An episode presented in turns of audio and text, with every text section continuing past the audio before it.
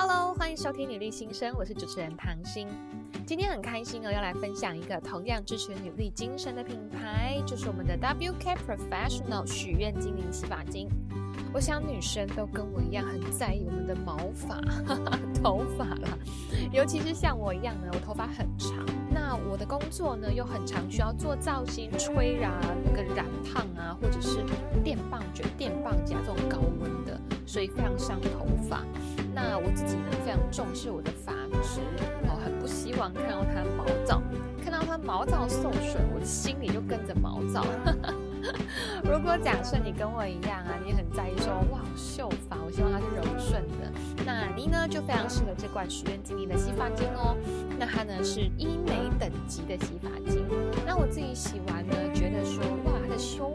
是蛮好的。那如果你是跟我一样头发容易受损毛躁的话，你洗完会觉得哇好柔顺，然后很舒服，而且它的味道呢就是很舒服的、很自然的，所以男生女生都很适合。最后呢，非常感谢我们 WK Professional 支持我们女力的精神，那也提供给正在收听女力新生的你一个大大的优惠，好，满两件九折，满三件八五折，活动套组还免运费哦，免运超重要的，那一罐呢很大罐，好，一罐有五百 ml。可以呵护你的秀发很久很久，CP 值很高，好，所以呢特别要送给我们的女力新生的听众，那可以赶快点击这一集的优惠链接，一起来跟我一起呵护秀发，好，女力呢一起成长的同时，美丽也不能忘记。对我来讲，我觉得女力精神就是拥有选择权。我觉得如果你一直保有选择权，你就可以往你想要的生活方式跟人生迈进。例如说，呃，我要在哪里工作？我要做什么样的工作？呃，例如说，我想要结婚还是我不想要结婚？或者是我要生孩子还是不要生孩子？当你始终保有选择权，或是你保有选择的能力的时候，我觉得你就会能够照着你自己想要的方式去生活，你就会变得比较快乐。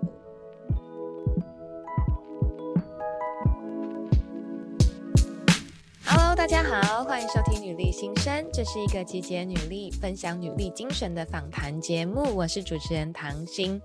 这两年呢，因为疫情的关系哦，远距工作这个 hashtag 变得非常热门哈。很多原本呢，我们可能要进办公室才能做的事情，突然诶在家好像都能做了，那也创造出很多新的工作形态跟职业，让原本呢可能因为工作呃因为家庭的关系没有办法进到办公室的族群，也有更多新的可能。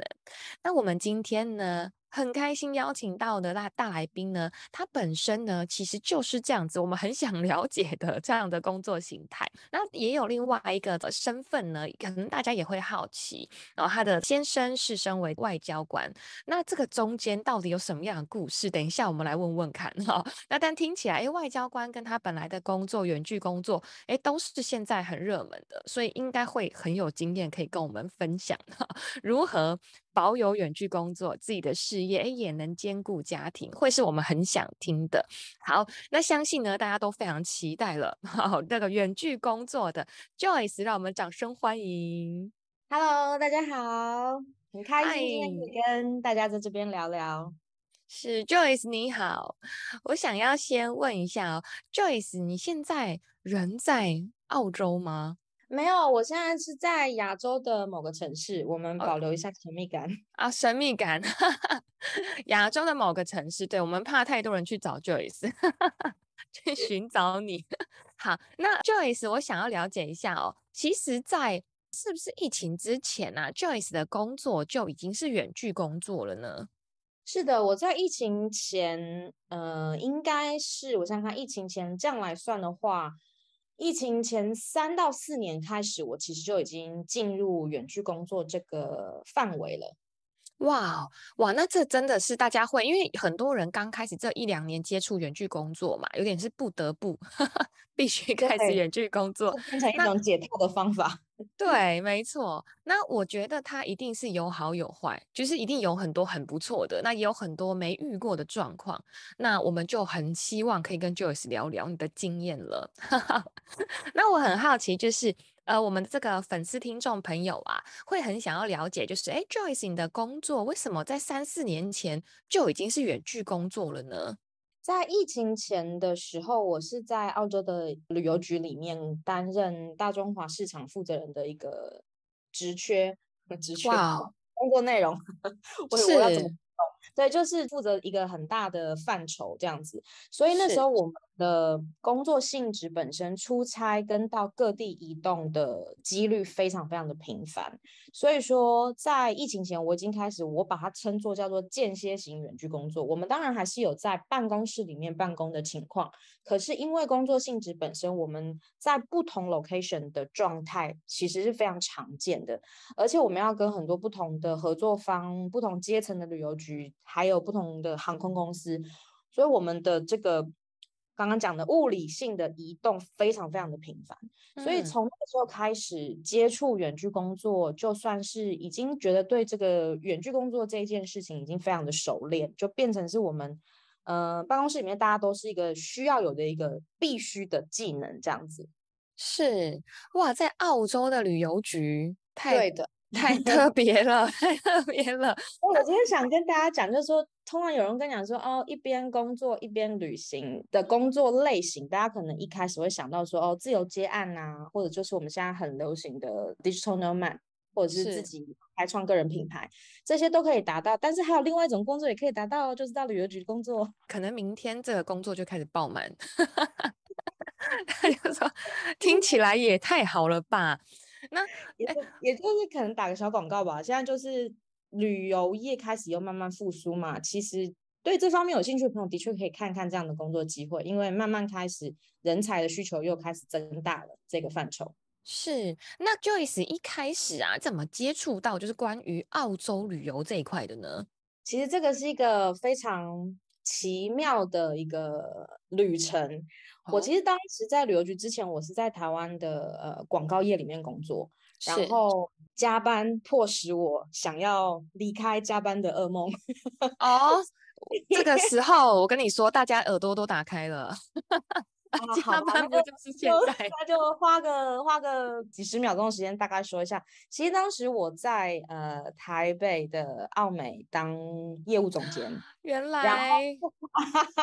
前奥美人，对不对？其实我们的工作非常的好，非常的有趣，各方面的状态都非常。这个的确是，他的确有他非常非常光彩、非常好玩的一面。嗯、可是呢，也不是单单是奥美本身啦，可能跟广告业本身，还有我觉得更大的因素是台湾整体的一个职场环境，就是属于加班的程度上来说，跟很多的国家比起来，它是非常的严重的。所以呢，当时我做了一段时间之后，我真的是觉得我不想要再这样继续加班下去，因为我我是希望是。生活跟工作是可以达到比较好的平衡。那或许在我的同事里面，有人做的比我更好，肯定是有这样的人。可是当时我自己觉得我做不到，所以后来我就休息了一小段时间之后，我就开始找哪里可以给我达成这样子工作生活平衡的工作呢？嗯，然后呢，我又非常的喜欢旅行，所以我就开始往这边开始去去找。就那时候，也就是那么的因缘巧合，因为在之前的工作的时候，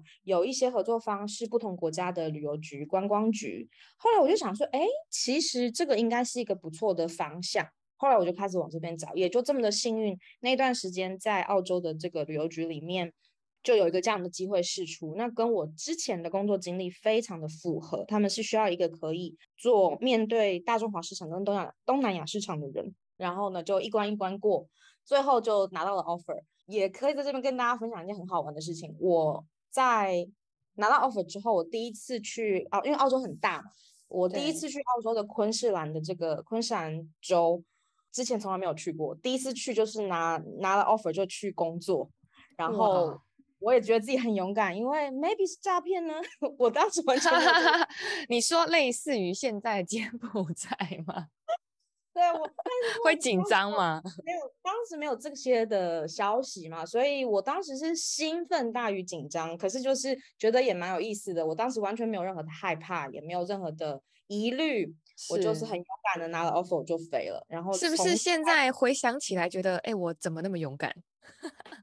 那尤其是看了柬埔寨的那，我就想说，哇塞，哎，其实当时也可能被卖掉，哎，但是既然没这么想，这样子。对，天哪，我其实非常喜欢 Joyce 这段故事，诶，我觉得好棒，而且你可能讲到非常非常多人的心声，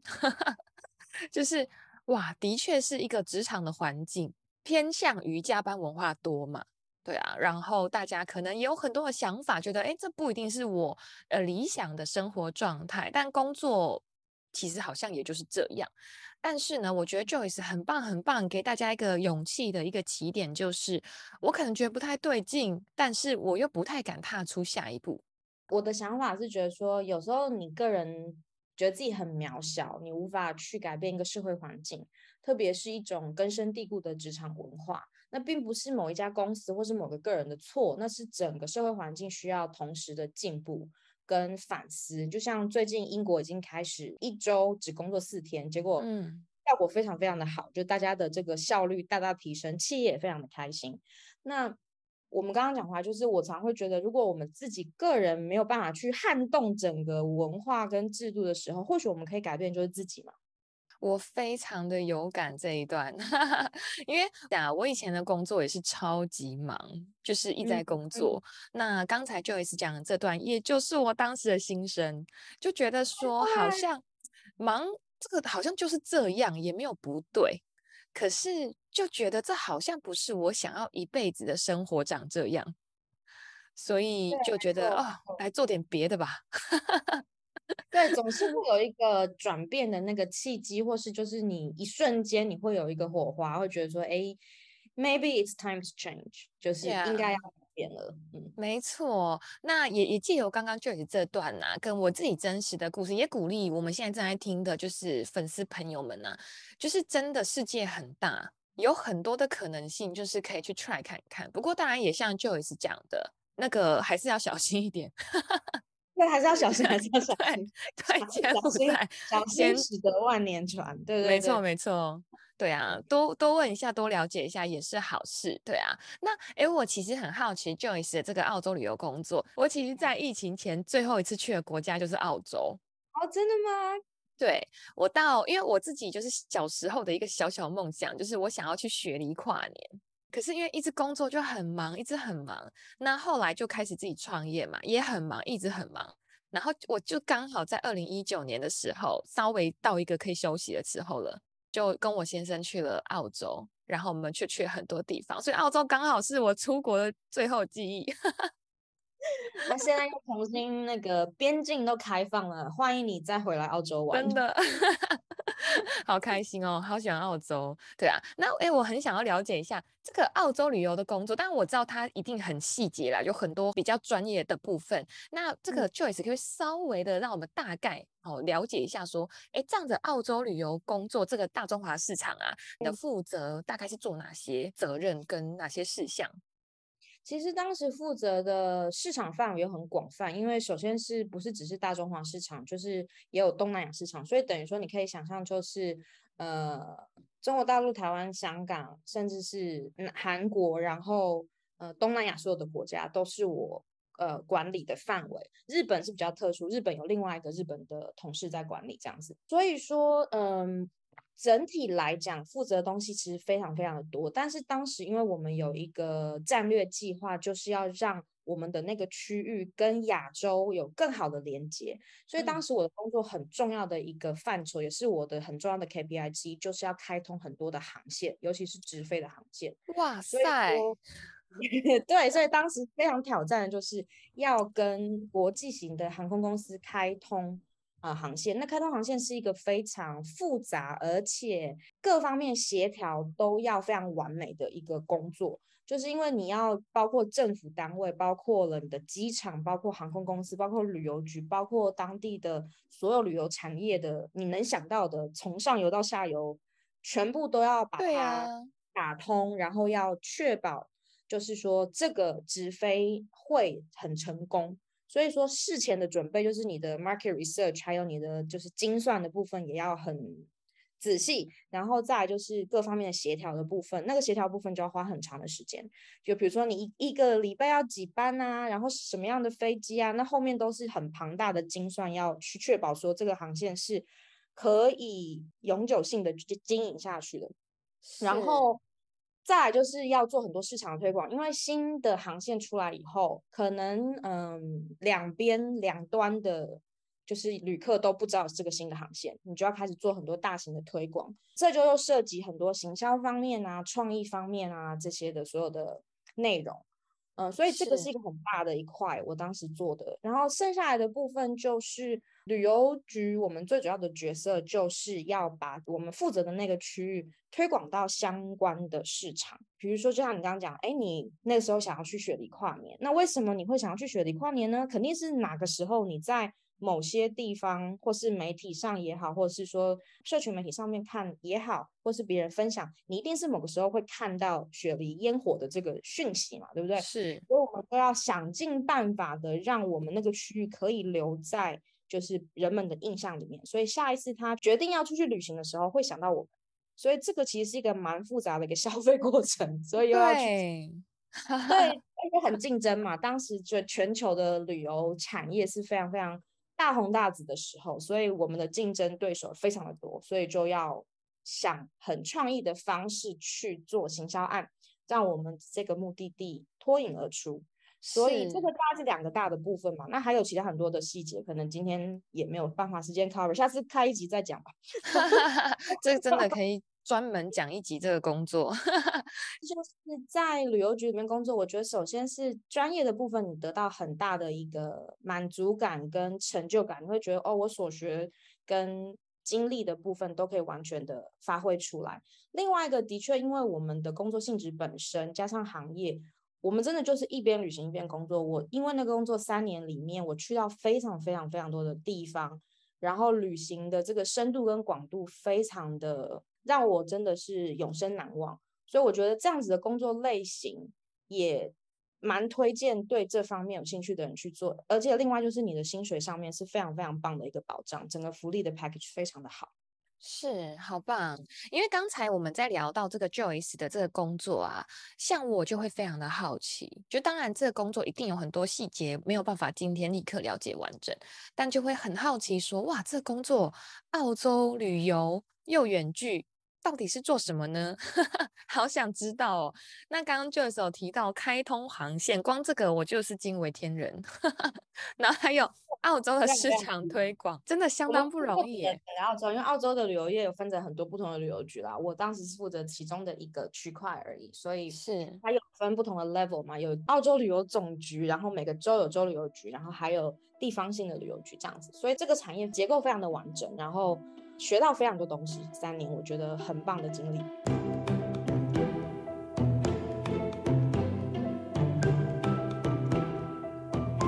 是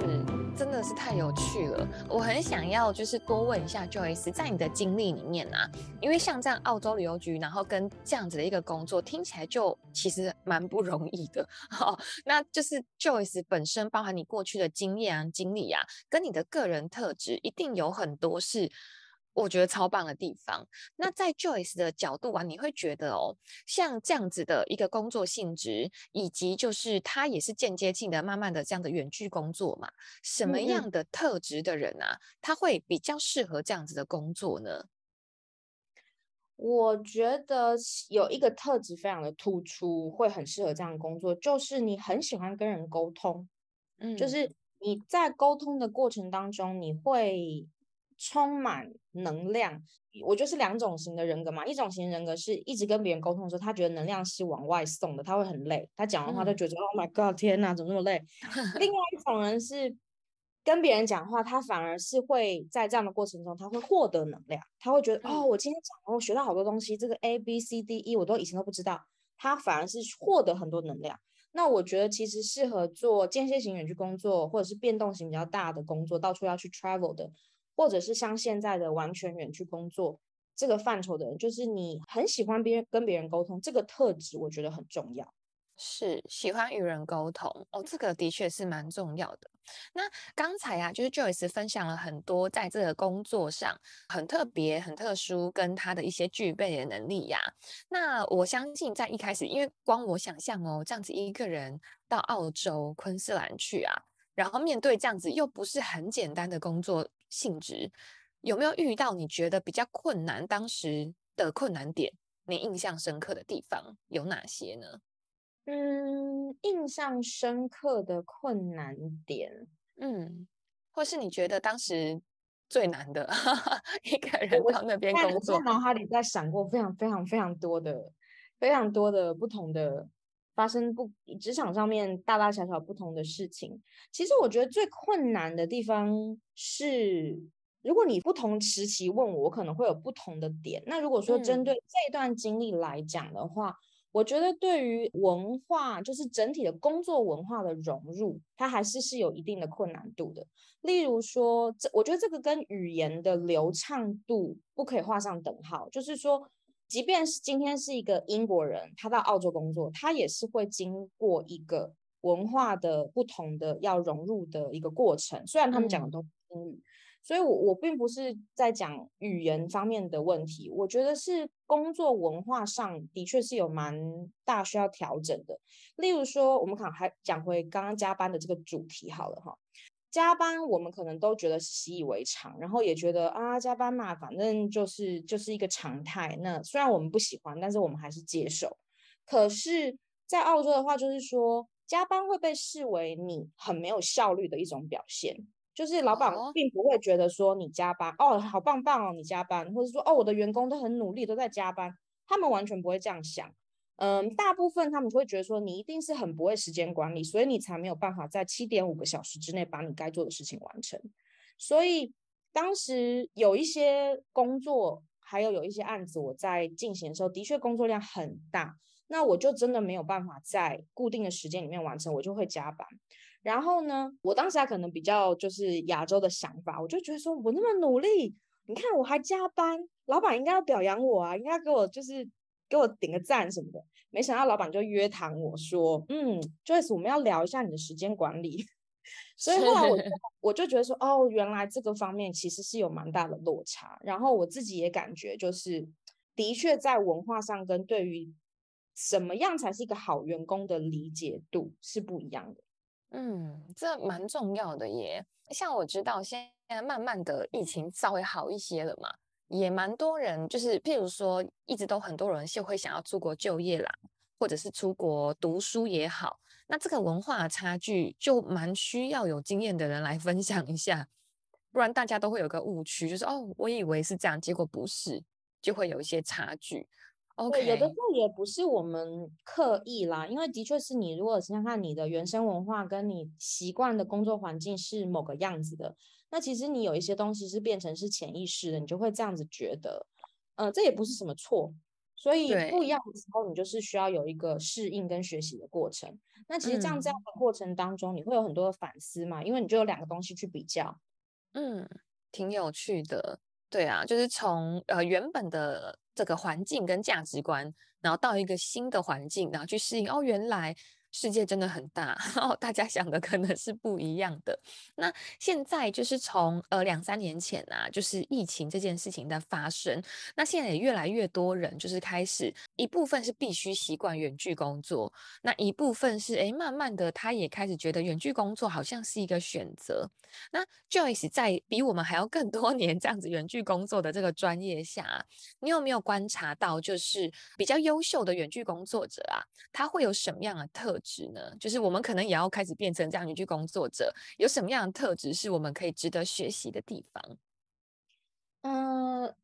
除了刚刚讲到说喜欢跟别人沟通这个特质之外，我觉得还有一个很重要的特质，就是运用文字的能力，或是说语言能力。这个同样也不是说外语能力。我的意思是说，因为你现在远距工作的时候，你不一定能够见到你的同事。你常常要工作的方式都是透过线上的一些工具啊，不管是我们像 Zoom 也好啊，或者是说呃，甚至是电话或者是一些社群媒体等等，或者是像 Slack 一种就是协作型的一些工具，你不太可能会实体的跟你所有的团队，尤其是你团队如果遍布十几个国家的时候，你就没有办法有实体的接触。那其实我们都知道，沟通或者是说我们人在传达事情的时候，其实很大比重它并不是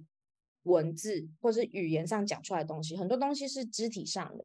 那这个时候，你因为缺失了这一块，所以你的文字方面的能力跟语言上面的能力就要大大的增强，去补足你肢体上没有办法看到对方，或实际上去判断人家的眼神啊，或者是各方面的时候，所以这个方面其实非常的重要。就是例如说，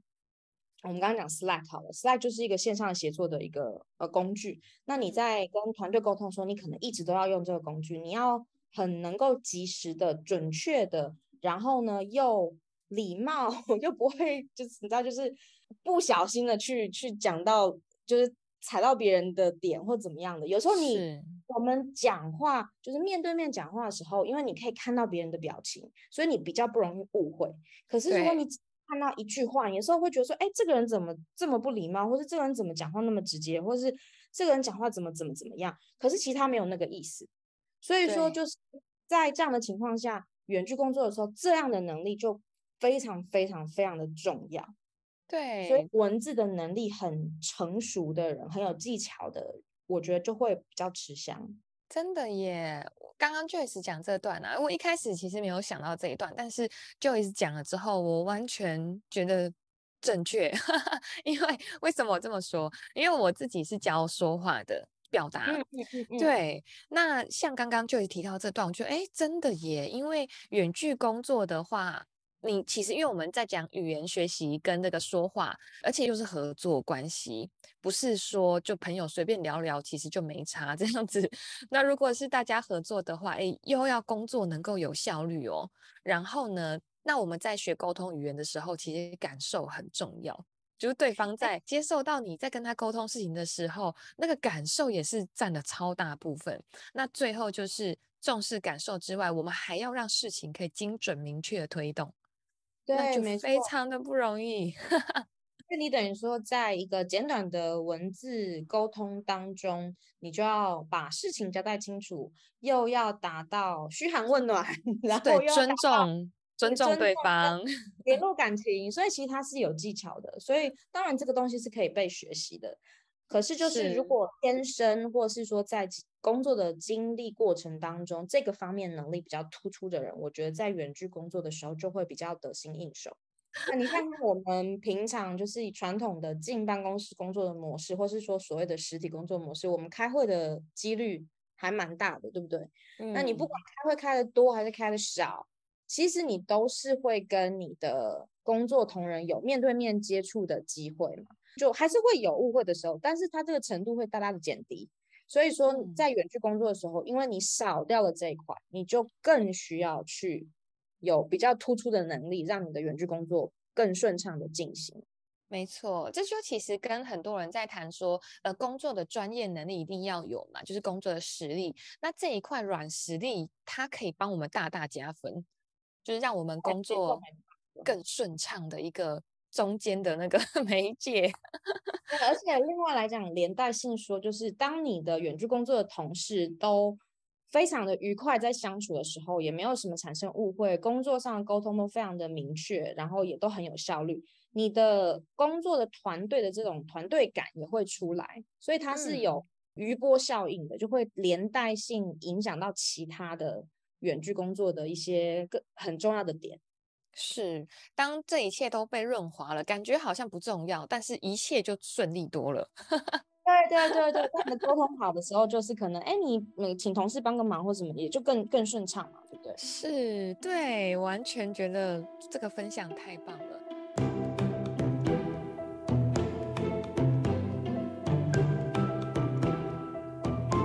远距工作啊，然后跟职场经验啊，我相信其实大家也会很好奇一点哦，就是在 Joyce 本身工作以外的时间，哈，譬如说呃你的家庭生活啊，然后跟你的另外一半，就我知道就是 Joyce 的另外一半工作也是蛮特别的，那是外交官，对吗？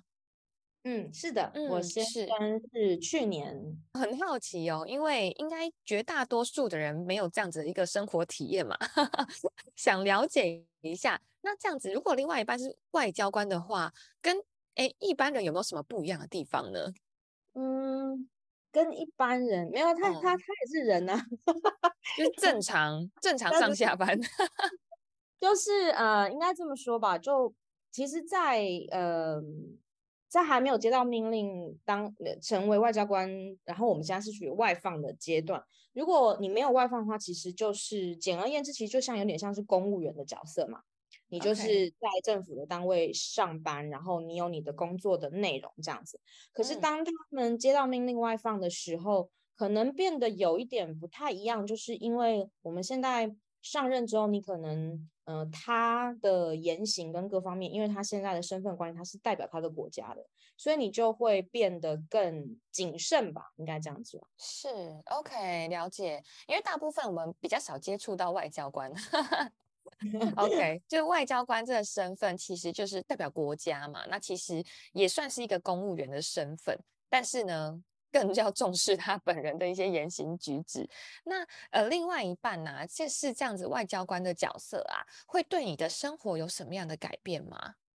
嗯，生活上其实我觉得没有什么太显著的改变，可能。比较大的一个变化就是开始接触的群体可能就跟以前不太一样，因为像现在的话，我就会接触其他国家的外交官的配偶们，嗯，这个是我以前没有接触过的，我就觉得还蛮有意思的。就比如说我们有个群，里面就是所有跟澳洲友好的国家的外交官的配偶都在里面，然后我就觉得哇，好有意思哦，好有趣哦。因为以前没有接触过这个，但是聊的东西也很好玩。就比如说，最近很多都是生宝宝的啊，那我们就变得好像妈妈群一样。然后，oh.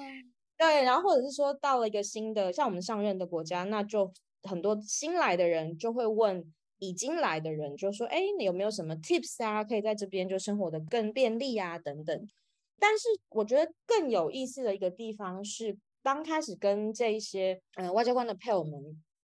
有更多的了解之后，我觉得他们也都是非常非常厉害的女性。比如说，其中一个她自己本身也是外交官，等于说她跟她先生两个是双外交官这样子一个情况，他们是轮流外放。那另外一个我印象比较深刻的是，嗯，她先生是英国的外交官，但是他自己本身是在 WHO 工作，那他也是完全远距的情况，他的整个团队都在日内瓦。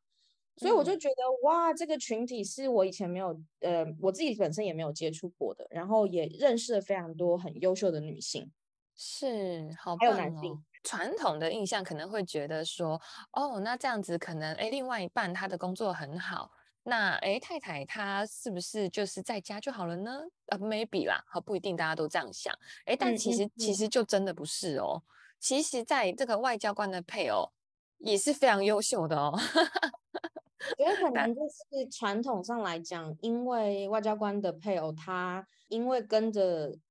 伴侣上任的时候，可能会有一些条件上的限制，或是实质上的，例如说像是利益回避等等的外交惯例，所以说这个时候他可能就不得不要放弃，或是说暂时呃暂停自己的一个事业发展，嗯、那就是呃全新的来辅佐 自己的伴侣，可能。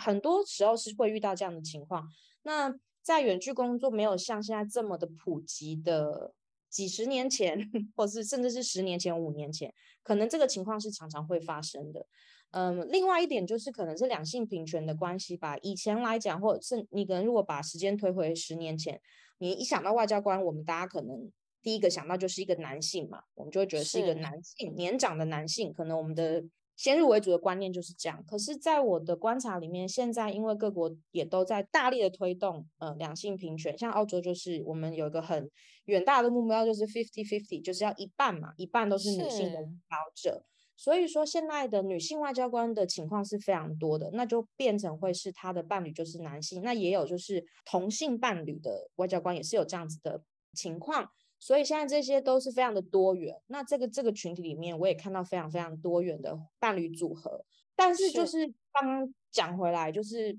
以前可能没有远距工作这个选项。那不管是你是男生还是女生，那你可能因为要支持你的外交官的这个伴侣，你就不得不要先暂时的牺牲自己的事业，先 按上一个停止键。可是现在的话就，就我觉得这是一个非常非常值得。怎么讲呢？就是非常值得鼓励的一个工作的模式吧，让外交官的伴侣也可以持续性的发展他们的事业，这样子。是没错。像 Joyce 刚刚分享这一段呢、啊，我我觉得也给很多人一个很大的要打一剂强心针，就是我其实是可以保有我自己想做的事情，那两个人都可以协调，没有谁一定要为了谁然后去配合，那就是大家讨论，大家都可以接受，那就很棒，然后可以过自己理想的生活。我非常同意，我觉得两个人在一起长久，一定是互相要配合，而且要可以感受到，就是这个选择你会觉得是愉快的、开心的，而且这个愉快跟开心可能不是一时的，是可以持续性的。我觉得其实这个很重要，要不然的话就是，嗯，有人可能可以暂时性的牺牲嘛，可是保不好他两个月后就后悔了嘞，要不然是半年后就不行了嘞，有可能对，那就会产生摩擦嘛。嗯没错，所以其实这个远距工作啊，其实呃也让我们有更多的可能性，我觉得很棒诶。对啊，然后我也我也非常喜欢 Joyce 刚刚提到那段啊，就是现在女生，但没有什么是正确或不正确。如果我觉得说，哎，我愿意让我自己去。成就那个陪伴另外一半的，也是一个好的选择。对对，这是自己的一个决定嘛。对，是，这也很好。那我也觉得很棒。那如果是像我一样，哈，有那个事业心的人，我也可以有，就是哎，有一个选择，是我同样可以保有我的生活。那最重要就是大家不要委屈，大家都不要委屈。呃，我觉得在一段关系当中，如果两个人都不委屈，是可以确保这段关系可能走得更顺畅。是啊，是啊，那我觉得其实现代，因为当然我们我们频道呃女力新生，我们访问都是很优秀的女孩嘛，就很棒的女生这样。哎，但其实我们听众也有男生哦，有哦，而且还不少。对啊，其实我也很想要分享，就是现代男生也会蛮懂得尊重女生想要的，就是会让女生去选择，我觉得很好。我觉得这个。可能在各个国家，就是近年来的一些呃各方面的观念的一些进步啊，还有就是大家的一个沟通非常的重要，更多更多的沟通，嗯、因为我想可能有时候有些事情你不说，对方是不会知道的，所以呢，就是沟通就让对方会说哦，原来你是这么想的，就是会有很大的差别，是让对方能够理解自己想要的，也是我们都在学习的，对，怎么表达我要的东西，对。对，好重要哦。好，那呃，我也很想要问一下，刚刚我们刚好聊到就是家庭这一块啊，那两个人互相配合嘛。那呃，像我知道，就是 Joyce 最近有一个好消息，就是宝宝有 小孩。是的，我是新手妈妈，我宝宝现在 四个月左右。哇，在这样子的一个呃家庭啊，慢慢的就是呃组成，然后跟有一些新的变化，那也很好奇是，是因为我们也很多就是听众粉丝朋友，包含像像我可能也要准备 准备中而已，好，就未来，对对对，未来可能也就是准备会成为妈妈这样子，对，准备中。那像这样子的一个工作啊、家庭啊、事业中间的协调或平衡，Joyce 能不能？给我一些你的经验呢？嗯，还是回到刚刚的讲远距工作。我觉得远距，因为本身我自己是远距工作者，我觉得远距工作真的是想要持续工作或者是在职妈妈的一个福音。嗯嗯，因为像当然现在我在休产假，可是因为现在休产假，我就大概可以预见以后的情况，就是我恢复全职远距工作之后。那照顾宝宝方面，我就会觉得我完全没有需要担心的，我也没有所谓要去应对分离焦虑啊，或者是很短的时间内你就要去选择说，哦，我是要去找保姆，或者是说我要给妈妈带，还是给婆婆带，还是要去找某些机构等等等等，就是变成说我还是可以是那个主要的照顾者，然后呢，嗯、我跟宝宝的相处不需要打折，我觉得这块。真的是非常非常非常棒的一种解套方式。然后呢，你说刚刚讲的说，就是一个新生命到了一个家庭里面，我其实觉得我跟我先生在这块来讲，嗯，分成两个部分来说吧。在宝宝还没有出生的时候，我觉得我们会有很多的担心，就会觉得说，哎，他会不会就占据我们所有的时间啊？然后我们就没有自由啦，或者是说，嗯。新手爸妈，你会有很多东西是未知的，你也不知道怎么做。然后那时候反而是很紧张。可是我们做的就是尽量的学习嘛，尽量的 让自己准备好。然后呢，呃，也请教身旁的，就是已经当爸妈的朋友们。但是宝宝出生之后，我发现其实有一个自然而然的过程，可能生理上 跟心理上，你就是已经变成父母亲了，所以你就会有一个，嗯、好像你有个 switch 就 on 了，就是你你身体里面某一个开关就是打开了，然后呢就变成说你知道怎么去，嗯，当然不是说不学习了，但是还是有很多东西要学习，但就是你是知道怎么去调配的。那我觉得其中有一点我自己也蛮惊讶，自己就是变成说你的 priority 就是你的事情的。嗯，重要性的排序就自然而然的会变成是宝宝的事情是第一位，然后再来才是我的事情或是先生的事情这样子。那我觉得我们比较无缝接轨的地方就是这一块，我觉得我们并没有什么太大的分歧，所以这个还算不错。那在生活上的安排，我觉得最大的调整可能是，就是因为现在宝宝还小，所以他的作息。嗯，虽然说他作息已经算是蛮稳定，也蛮规律，但是他有时候晚上还是会醒醒来嘛。因为先生的工作的关系，他的工作压力非常大，所以说我们就要去调整晚上怎么让大家都可以睡得很安稳。我觉得这个其实是一个蛮需要调整的地方。嗯，是，这也是回到我们刚刚有聊到的，就是彼此之间的沟通。然后，其实，在婚姻当中，我们也是一个 team，我们怎么去？让彼此可以就是互相协调，这就是沟通的一个很重要的一个原因。嗯，对啊，我觉得真的是恋爱是找感觉，嗯，我觉得婚姻是找强有力的合伙关系。没错，就是说，或者是说，你一开始是恋爱的时候，你当然比较注重的是感觉，但是慢慢慢慢，你要去去看这个人是不是有这个潜力，可以成为很好的一个合作伙伴。我觉得这个很重要。没错。然后进到婚姻里面，我觉得就是他好像一真的好像经营一个公司一样。那像我先生跟我是不同国家人，所以我们是在经营跨国企业，跨国企业，所以其实有很多的一些细节部分，你可能觉得，哎，这其实是生活琐事，但是其实那些细节如果都搞定了，你的整体的幸福指数就会提升。那在于生活作息方面，我觉得其实这一块其实反而是，嗯，就是新手爸妈，我觉得我们就是一直在调整的一个部分。那还好，就是宝宝也都蛮规律的，然后呢，嗯，嗯，我们也蛮都能蛮接受他，然后彼此也都是 team player，所以就觉得还好，这个转换期没有那么的坎坷。嗯，是。刚才呃，我们前面有聊到，就是其实。呃，像譬如说像家庭啊，然后跟有一个新生命的诞生，其实对于有这样规划的女孩啊，男女孩都可以啦。就是其实远距工作是有帮助的，就是让我们可以更放心的，就是我可以有陪伴啊，我不用就是太卡在这个外面的工作，我是可以起码我在家是可以处理一些事情的。这也可以让对让大家作为一个考量点，就是远距工作，如果你有这样规划。嗯，最简单的一个就是通勤的时间，你绝对可以省下来。例如说，你本来早上要花三十分钟到四十分钟去办公室，对不对？然后下班也是一样，你可能那其实三十分钟、四十分钟可能都算是相对来讲比较近的，有的人可能对算很近喽。对，算很近了。好，那我们如果说就是平均，如果说一小时好，早上一小时，晚上一小时，那不就两个小时了吗？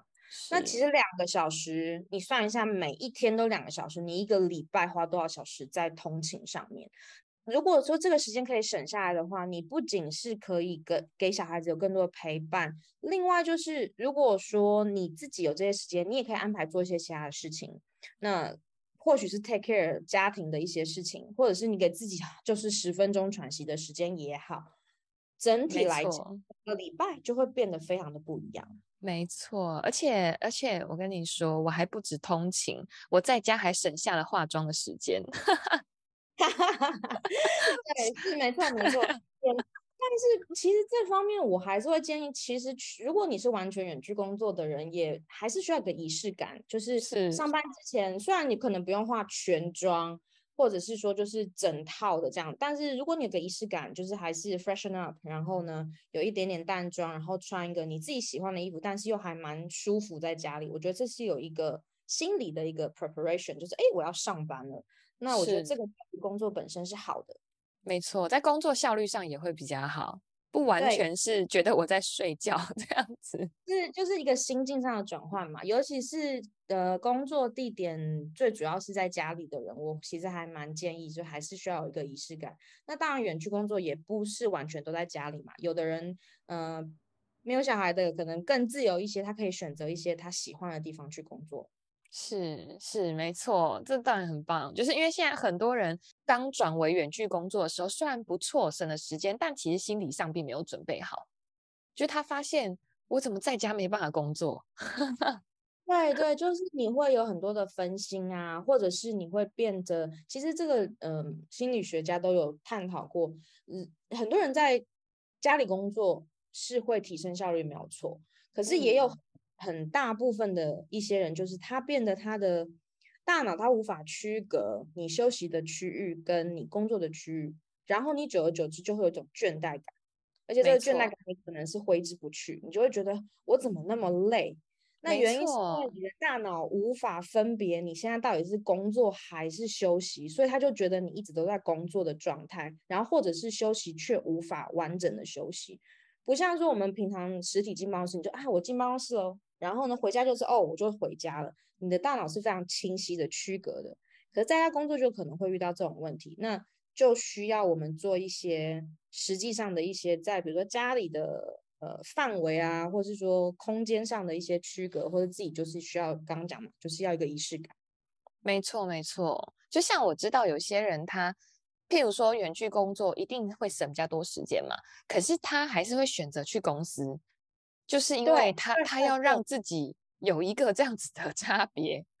没错没错。我们当时就是嗯，在澳洲的时候，因为疫情也有一段时间，就是大家都 lock down 嘛，就是不能去办公室。后来开始能够回到办公室工作的时候，有一些人真的就是迫不及待的回去，因为他实在是觉得在家里受够了，受够 了。对对对，可是很少数，就是比如像我们的 team 当时是呃四十个人左右。这样子的人只有两个啊，他还是喜欢有一个工作环境的。对对对，这样的人只有两个，因为当时的就是我们做管理的，就是需要问嘛，就说哎，现在开始可以回办公室喽，那有谁要回去？大家要做一些准备，那老板也需要知道谁在办公室嘛。嗯、然后当时就只有两个人说我要回去，啊、剩下的说嗯，我我还不是不习惯了，习惯了在家了，可以了。但有一些人他，我觉得我还是去吧。是是是是是，对，没错，对啊，很有趣。喜欢啊，举个例子吧，比如说我有一个朋友，他在澳洲的银行里面工作，他说他非常非常喜欢他的工作，就是他就上班就是去银行就上班。然后下了班，他一关门，他有完全百分之百不需要想工作的任何事情。对，因为就结束了，他那个门关起来就不用做了。想了，可是这跟很多人的工作状态就不一样啊。你可能啊、哦，脑子里还会想这个专案，然后你还会想哎，明天这个会，啊，还想说哎，接下来要出差，你可能脑子里还想着工作。没错，对啊。如果我们在家远距的话，我们要适度的让自己做一个区隔，就是我现在在工作。然后跟我现在在休息，他可以把那个界限抓好，其实就不会有那种长期的疲倦感。没错，这个是非常关键的。当然，在这个我们都讲嘛，一定每一个远距工作的人，一定或多或少都曾经偷偷的在床上工作过，对不对？好，大家都承认，OK，默认呢，很好，没人去查你。可是呢？其实这个长久来看真的是不好的，对于效率也好，对于健康来讲，或是说对于长久性，如果你想要能够成功的完全远距工作，这个其实是不建议的。偶尔的话，其实是没有什么太大关系。可是如果你变成了一种习惯，久了一定是会影响你，而且是不好的影响。嗯，是哇，这真的是很棒，因为一定会越来越多人开始转成远距工作。那这一段我觉得就非常值得我们就是把它 记下来，好，让我们的呃工作生活比较能够抓到一个平衡，然后而且做事的效率也还是能够保持好在一个一定的水准之上。哇，今天真的很开心，可以跟 Joyce 聊这么多关于远距工作，真的是有点聊不完，还想聊，还想问，对啊，希望。之后还可以再开一集，我们再来聊，继续聊这大家很想听的话题。那最后呢，我想要问一下，就是在你的角度啊，你觉得你自己的女力精神是什么呢？对我来讲，我觉得女力精神就是拥有选择权。就是我觉得，嗯，作为一个女生，其实男生也是一样，但是因为是女力的关系，我觉得就是以女生的角度出发，我觉得如果你一直保有选择权，你就可以往你想要的生活方式跟人生迈进。例如说，呃，我要在哪里工作，我要做什么样的工作，呃，例如说我想要结婚还是我不想要结婚。或者是我要生孩子还是不要生孩子？当你始终保有选择权，或是你保有选择的能力的时候，我觉得你就会能够照着你自己想要的方式去生活，你就会变得比较快乐。嗯，就像是说，哎，我有一个选择权，我比较能够选择我快乐的程度。我想要做什么？我觉得为什么我觉得选择很重要，就是常常我们会听到说，哦，我不得不，或者是说啊，因为。没办法嘛，为了五斗米折腰，我一定为了这份薪水，我就算再恨这份工作，我也要做下去。嗯，或者说，我其实没有很想要结婚，可是大家都在给我 pressure，都要压力，所以我就不得不踏上结婚这条路。嗯。一样的，我其实没有很想生小孩，但是大家都要我生，我就没办法，我一定要生。嗯，我觉得。如果你有选择权，讲这个事情很容易。其实拥有选择权，你自己要具备很强的能力。这个能力是包括身心灵各方面的。如果你有这个权利的时候，而且你一直能够保有它，那就你能够确保你一直能够比较忠于自己心中所想。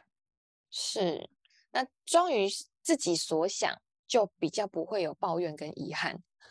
没错，没错，没错。整体来讲，你的就像我刚刚讲，就是你可能就更能够朝着你想要的生活的面貌去迈进。那久而久之，你的人生可能就是不太会有太多的遗憾，这样子。嗯，是哇，真的太开心了！今天可以跟 Joyce 聊了这么多，然后从一开始我们了解到，OK，这个工作转职的一些想法，然后跟这个很有趣的这个职涯的经历，然后呢，跟这个家庭啊规划，跟另一半的相处沟通，然后到最后就是还让我们这个远距工作有一些。比较能够做好 远距工作的一些小小的这个技巧哦，真的学到很多。那最后呢，感谢 Joyce，Joyce 说，女力精神呢，就是可以拥有自己的选择权，那这样子快乐指数也会增加很多。那非常期待我们下次还能再跟 Joyce 继续聊聊。那也感谢，谢谢，谢谢。然后大家如果喜欢的话呢，都可以在我们女力新生帮我们 follow 跟订阅，那也可以 follow 我们的 IG、Instagram，然后跟我们来多多保持联系。那我们下集再见拜拜。